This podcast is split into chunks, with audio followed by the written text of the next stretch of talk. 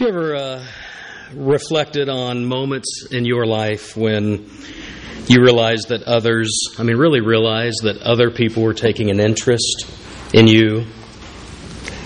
Sometimes when those moments happen in my life, I don't always uh, recognize them in the moment, but in reflection uh, back, uh, we, or I at least, tend to realize that. I remember as a young boy, uh, I didn't rec- recognize this until years later, but I was in Cub Scouts only one year of my life. And I didn't particularly enjoy it uh, because it kept me away from the things I loved most, which was sports. And uh, uh, but I did the Pinewood Derby once in my life, and I'm so glad Bill and others that were doing a Pinewood uh, car race uh, for our picnic uh, because I've had the opportunity once in my life uh, for my own self to make a car and, and to do it. But I actually didn't make the car. Uh, growing up without a dad, my mom found a friend, and, and he basically, I knew this little block of wood disappeared from my, my possession, and a few weeks later it showed up again in my hands, and it was beautiful, and it was sleek, and I took it to the Pinewood Derby, and you know who won first place?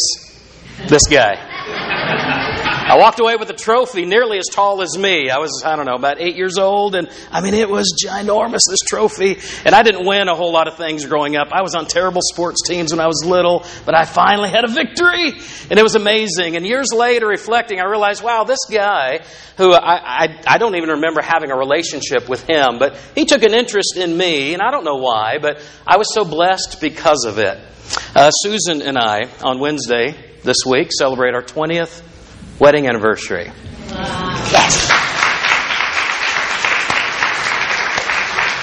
I know some of you are surprised that she stuck with me this long, but 20 years. And, you know, reflecting back on, on life and, and marriage like that and thinking about how one life gets woven into another and reflecting back on how that journey begins and the dreams and hopes you think about for the future and the ups and downs that come with a relationship like that, but the bonds that are forged because lives are on purpose chosen to be woven together like that. I remember about nine years ago standing in front of uh, the church that I previously pastored, Strawberry Church, and uh, this had been several weeks in the, the, making. I knew, we knew that God had called us here to this place. And I remember standing my last Sunday in front of that congregation. And I'd always heard the expression, a lump in your throat. But I'd never experienced having a lump in my throat until that moment. And I remember thinking how strange it was and how emotional I became. And this weird moisture welled up in my eyes. and I remember I couldn't speak for several minutes. And inwardly I was thinking, You fool, compose yourself. it was such an oddity for me to know what it was to be standing in front of a group of people that I had shared so much life with for 10 years on purpose and realizing how great it is to have lives that are woven together, different threads of different lives on purpose, braided together to make each other strong and to enjoy the purpose of being together. It was such a great, wonderful moment and realization realizing that other people cared about me or choosing to weave their life into my own. And this is a major, major theme of biblical fellowship. When the Bible talks about uh, community, it uses usually the word fellowship. And it's describing in part a life like that, where lives are stronger because they are cho- choosing to weave into each other. This is one of the major and basic cravings of human nature, isn't it? That we would, we would have lives in, of meaningful connection with other people. But we know that there are obstacles that prevent and hinder such fellowship. Things like time. Probably our greatest commodity, what is of most value to most of us in our day and age, because there's so much to do in our world around the Bay Area. There's never a day or a moment or a weekend when you cannot find something to do. And there's so much that calls to us, and so many opportunities, whether it's through work or through charities or schools, to volunteer your time. And on down the list it goes. Time is such a valuable commodity. But you know, if we don't use our time and structure our time to be weaving our lives together in a church fellowship, it doesn't just happen by accident.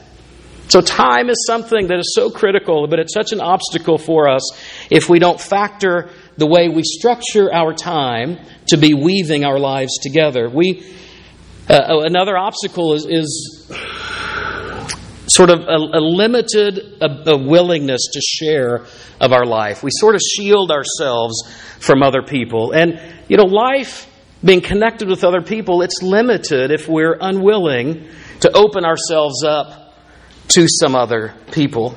And so that continues to be an obstacle for some of us. And what I call the illusion of community hinders a fellowship in a biblical sense often. Sometimes I think we confuse friendliness and, and a happy smile and a handshake. We can confuse friendliness for real fellowship. We can confuse what it is just to have a pleasant greeting and a, a two minute conversation around a cup of coffee, and we can confuse that and mistake that for some sort of meaningful fellowship, and it's not. It's a helpful step in the process, and it's, it's important to be sure. The illusion of community comes when we replace fellowship with just mere friendliness, or we assume that if I share a common interest with somebody, that we are somehow in, in meaningful fellowship. That doesn't always equate, does it? Or we can assume that if I share time and space, that that somehow translates into significant and meaningful connection with other people. But that doesn't always happen either. To have lives that are on purpose, woven together, requires something of us because God has designed us to be in deep and loving connectedness with one another. I'm going to say it again God has designed you and me to be in deep and loving connection with other people, biblical fellowship. Would you open your Bibles to Romans chapter 12? Romans chapter 12. Now I'm going to just read one verse for, for us, and then we're going to look at some of the, the, the verses around it to get a sense of what what is being shared here in Romans chapter 12. Let's look together at verse 15. Romans chapter 12, verse 15. We've already sung about it. Let's hear it from God's word. Rejoice with those who rejoice, mourn with those who mourn. Now, that verse is one kind of sandwiched around a lot of other things. We're going to spend a few minutes trying to unpack that particular verse. But here in Romans 12, we think about Romans, I do at least, as the great book of salvation. The book of Romans, perhaps more than any other book in the Bible, helps us understand how we are connected to God because of the work of Jesus. It is in Romans where we learn that we are all sinners and separated from God and the consequence of that separation is spiritual and eternal death unless God does something about it, and He has in Jesus. And because Jesus has come to put Himself on the cross, allow Himself to be crucified, the perfect sacrifice for my imperfect life and your imperfect life, in accepting the forgiveness that He gives, Romans tells us in Romans 6 that, that the gift of God is eternal life eternal life through Jesus Christ our Lord. But Romans chapter 12 helps give some understanding about what it is to be in a biblical fellowship together. To be sure, there are other places in the Bible that talk about this, but there are factors that uh, contribute to having a tightly woven fellowship together. Biblical fellowship, not just friendliness but biblical fellowship. It describes being a fellowship of worship, why we gather together regularly to worship. Hear what it says in verse 1, Romans chapter 12. Therefore, I urge you, brothers, in view of God's mercy, to offer your bodies as living sacrifices, holy and pleasing to God. This is your spiritual act of worship. Do not conform any longer to the patterns of this world, but be transformed by the renewing of your mind. Then you will be able to test and approve what God's will is His good, pleasing, and perfect will. So the Bible pictures biblical fellowship as a fellowship of worship where we belong to each other, not because we share some hobby, not because we have a common interest, in something in the world. We are bound together because of the cross of Jesus. That is what draws us together. Even if we come from different heart languages that we've spoken growing up, even if we come from different cultural uh, uh, backgrounds, even if we come from different socioeconomic realities, it is because of the cross where we all come level grounded before the Lord and on purpose interweaving our lives together. We are forged as a fellowship of worship. We are formed by God and for God, and we are transformed to be like Jesus.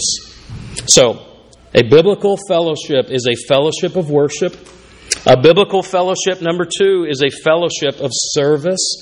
Uh, the Apostle Paul spends several verses here, about six of them, describing what it is to be uh, other oriented, to be shaped to uh, orient our lives around the needs of others, that God's Spirit provides special abilities into your life, not for your benefit, but for the church's benefit. Spiritual gifts come into your life not so that you can rejoice in the reality of God, but that others can be blessed because of your life coming in connection with them over and over and over again. These are lives that are woven like threads into and around one another.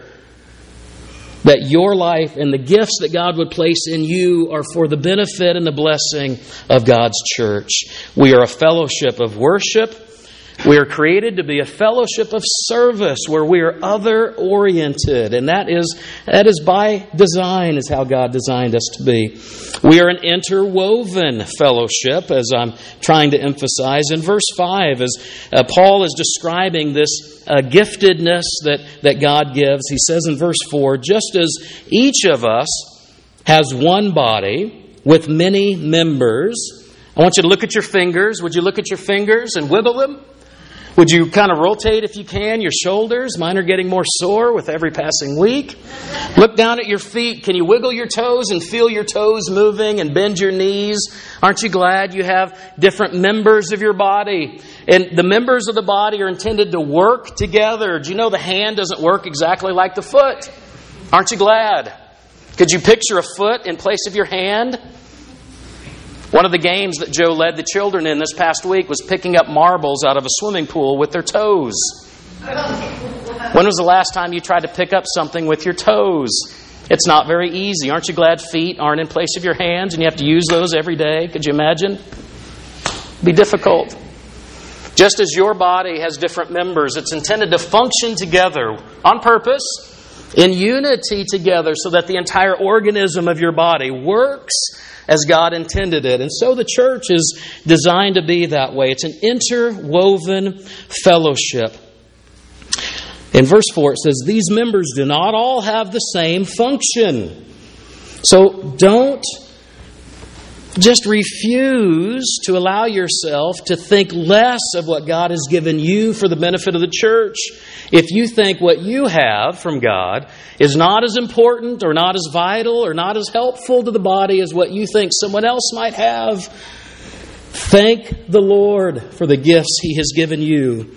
Because it's not for you, He gives them to you to work through you for the life of the church. So, these special abilities are given. And in verse 5, it says, So in Christ, we who are many, look around. Would you just take a minute, just look around the congregation? Oh, that's weird because we're always forward facing, but take a minute and look around you. We who are many, different individuals, just like your body, you have fingers and toes and, and joints that bend, and it all works together. And when it doesn't work together, you know it, right? You're sick or you're, something's broken, and churches can be broken too. But here's what it says in verse 5 So in Christ, we who are many form one body. How many? One body. And each member, listen, each member belongs to the others. Each member belongs to the others. So if your life is a thread, and we have 150 threads here just today, and there are others who are not here today. And God wants to take the thread of your life and to weave it together with one another so that we together can be the strong church that God desires us to be. We are an interwoven fellowship, just like redwood trees. Um, they have such a shallow root system for being trees of such amazing height. You would think that their roots would go down hundreds of feet almost, but it's not that way. The way redwood trees uh, live and survive for hundreds and hundreds of years is, is because, remarkably, their roots are quite shallow, but from the base of the tree, they go out over a hundred feet. And you know what they do? If, if this microphone is a redwood tree and here's another redwood tree beside it growing here, its roots grow out and they interweave and interlock with the roots of the tree beside it. And together they support and strengthen one another because the root systems get interwoven. You know the Golden Gate Bridge? I still have not walked on the Golden Gate Bridge. I've lived here over 20 years. That's still a goal of mine. You can keep asking me if I've yet walked across the Golden Gate Bridge, but you know, there are two humongous cables that span from one bank of the, the shore to the other, from San Francisco to Marin County. And those big, giant cables are big enough for a person to walk upon. They are filled with smaller cables. They are filled with wires as thick as a pencil. And what they did is that they, the, the engineers, they attached them on one side of the embankment and they wove them up over one tower, up over the second tower, hooked them through, wove them back again, over and over again, until over 1,200 of these pencil thick wires were compacted together to form the single cables on either side various elements weaving together for added, added strength. I'm sorry, I said 1,200. There are 27,000 of them. I'm glad I made notes. 27,000 wires that are pencil width and thickness are encased in each of those cables on either side of that bridge. You see, it's, it's the abundance of those working together that brings strength and help. So, the fellowship that the Bible envisions for the church is a fellowship of worship, it's a fellowship of service, it's an interwoven fellowship, just like the roots of trees or the Golden Gate Bridge cables. And finally, it's a fellowship of love. Let's read verse 9. It's a fellowship of love. The Bible says love must be sincere. Hate what is evil, cling to what is good, be devoted to one another in brotherly love. Honor one another above yourselves. Never be lacking in zeal, but keep your spiritual fervor serving the Lord. Be joyful in hope. That means when the times are good, rejoice. Be patient in affliction. That means when challenging seasons come, be patient because God has not left your side and He has a future that He's guiding you to. Be patient in affliction and faithful in prayer. That means in every season, your life is to be characterized as a prayer filled life. Verse 13 Share with God's people who are in need. Practice hospitality. Bless those who persecute you. Bless and do not curse. Rejoice with those who rejoice. Mourn with those who mourn. Live in harmony with one another. Do not be proud, but be willing to associate with people of low position. Do not be conceited. We'll pause there. A fellowship of love, to highlight some of the things mentioned, is love is to be sincere, brotherly devotion, brotherly affection. Uh, the different translations translate that differently. It's really interesting. To have brotherly devotion to each other, an affection for each other, to esteem one another. And when you can't, pray that God would help you esteem others in the church.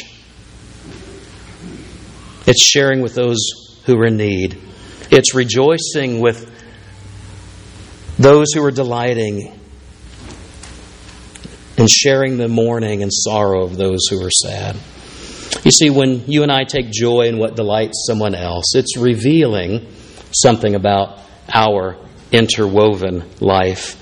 It's revealing something about the level of our connection with that person. Because when we share someone's joys, we rejoice when they rejoice, when we carry their burdens and hold their sorrows, we're, we're saying to them that what matters to them and what impacts them and what affects you also affects me. It's not walking through life untouched or unconcerned about the needs of others. It's like the, the time when some developmentally challenged folks, um, they often come out to Northgate Mall. And there was one, one person who came and uh, was so excited, had a coupon for a cup of coffee, and, and got his coffee, and um, was so happy when he began to carry it out. It was raining outside, and, and as he walked outside the mall door at Northgate, guess what happened to his coffee? It slipped out of his hands and it fell. And this guy just sat down right in the middle of the rain, in the middle of the coffee puddle on the sidewalk, and began to cry. And one of the people escorting them, it was so great because she came down and sat right beside him in the middle of the pouring rain, right down on the coffee, and put her arm around him and held him and shared his grief over the spilled cup of coffee. the church is intended to be an organism like that, that rejoices when those others rejoice and learns to weep and to bear the burdens of others who are suffering. But it takes certain things for us to be a fellowship that, not unlike this rope, is woven together. Right? One strand with one life, woven together for added strength, for added ability to multiply our effectiveness in our ministry together. We are to be a type of group like that. It takes time. It takes time. And sometimes it takes a reorienting of our time if we're going to allow our lives to be woven together with other people. It takes trust and openness. And it takes the ability to trust other people and to be open with them. It takes smaller settings. You can't have this kind of fellowship in a large setting like this. And this, this setting is important, so you don't replace this setting with the smaller setting, but we need both. And so it takes a smaller setting. Because in a smaller setting, you know what we're able to do that we can't do in a setting like this is that we can speak to one another. And you can actually hear the heart, or you can hear the burden, or you get to know what really this other person rejoices in and delights in and is hoping for. And you know that only in a smaller setting. It allows you to hear from God as you open up the scriptures and you look at them together. It allows you to speak to others, but it also helps you in a smaller group to hear from God. And then you get to pray regularly for that other those other people. You get to intercede for them. We have some smaller settings in this church.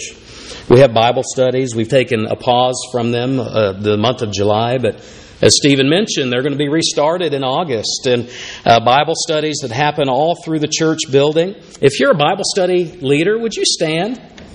Would you stand up? We want to just give some appreciation to you. And I want you to know, church, inside your bulletin, if you're not currently We thank you. Keep, stay standing for a minute. If you, church, are not currently part of an adult Bible study group, uh, we want to encourage you. There's a listing in our bulletin uh, that points to different groups that these men and women lead. And we want to encourage you to find a connection in a smaller setting so that this type of fellowship can be available for you. Bible study leaders, we're so thankful. We know this is perhaps one of the the least thankful, maybe most thankless jobs. How do I say that? You're not thanked as well as you, or as often as you should be, because we know you put a lot of time and a lot of effort, and you pray for your groups, and you seek the Lord's guidance, and we're so thankful for you in doing that. So, thank you. You can be seated. Thank you. So, those are going to be restarting in August, and we want to encourage you in a fresh way if you're not already connected, or maybe it's been a while. Maybe August would be an opportunity for you to return to a smaller setting so that you can, you can speak with others and hear from them. You can hear from God and you can pray for each other so that your life can be more intimately woven together. We also have some small groups. Do we have any other small home group leaders here? I know a lot of people are vacationing. Do we have any? Martha, I see you, Martha. Anybody else? Would you stand, Martha? Is anybody else here? All right. Well, Martha, you, you get to represent a, a wonderful group. Um, we are we are in discussion about um, uh, starting our uh, small fall small group emphasis again this fall, and we know some of you come and you serve on Sunday mornings, and maybe you don't always have the opportunity to be part of an adult Bible study. Maybe one of the home groups would be the ideal spot for you. But it is important that you, in addition to this setting, that you also have a smaller setting where you can really, in in significant ways, have the opportunity to weave your life in and around others. We have men's groups and women's groups certainly together. Would you uh, pull out your hymnal there in front of you? We haven't read this in a while. Or open up just to the front flap. We are working through our series on our church covenant. And we're going to read down to uh, about the middle bullet, and we're going to finish with share one another's joys and bear one another's burdens and sorrows. Will you read at the beginning? Let's read it together, shall we? There we go. One, two, three. Having, as we trust, been brought by divine grace to accept Jesus Christ as our Lord and Savior, and having been baptized in the name of the Father, and of the Son, and of the Holy Spirit, we do now, in the presence of God, angels, and this assembly, solemnly and joyfully covenant with one another that we will walk together in Christian love, show loving care for one another, and encourage, counsel, and admonish one another, assemble faithfully for worship and pray earnestly for others as well as for ourselves. Endeavor to bring up those under our care in the nurture and admonition of the Lord. Share one another's joys and bear one another's burdens and sorrows. Oh, we're going to stop there. I know you're so eager. We're going to hit the others later. Uh, well done. This is part of our life together. And part of those who forge membership together are saying that I want to, on purpose, weave my life together with yours. I want to close this morning by reading one last small passage of Scripture. And it comes from the book of Ecclesiastes, chapter 4, verse 10. Two are better than one because they have a good return for their work. If one falls down, his friend can help him up. But pity the man who falls and has no one to help him up. Also, if two lie down together, they will keep warm. But how can one keep warm alone? Though one may be overpowered, two can defend themselves. A cord of three strands is not quickly broken. This is what biblical fellowship is about having lives that are woven together. One life as one strand, woven together with another life as another strand, together building strength, together fighting against loneliness, together being stronger, together we pull in effort, unified in the Lord's work, together we lift one another up. Two are better than one. A cord of three strands is not easily broken. Father, we pray this day that you would help us be a church where every life knows that it is woven together with another, with a group, not just another life, but with a group of people. That we would know not just friendliness or not the illusion of community, but that we would have real, meaningful, biblical fellowship. Guide us in this. Help us to understand what our church covenant is, and more importantly, help us to understand what your word instructs us in. We ask you to guide us in this. Give us clarity in it. And give us the ability and the desire to give our lives to each other. Just as the Apostle Paul wrote in Romans chapter 12, that one member joins itself with all the others. So help us to do that well. We pray for your kingdom's sake, for your church's strength, and for our individual benefit that all works and happens. May it be so in each of our lives and in this church's life together. In Jesus' name we pray. Amen. Amen. We're going to stand. We're going to sing. We're going to go back to the song we sang earlier today. Steve's going to lead that, and then we're going to close with one final announcement after that. So, Steve, let's sing.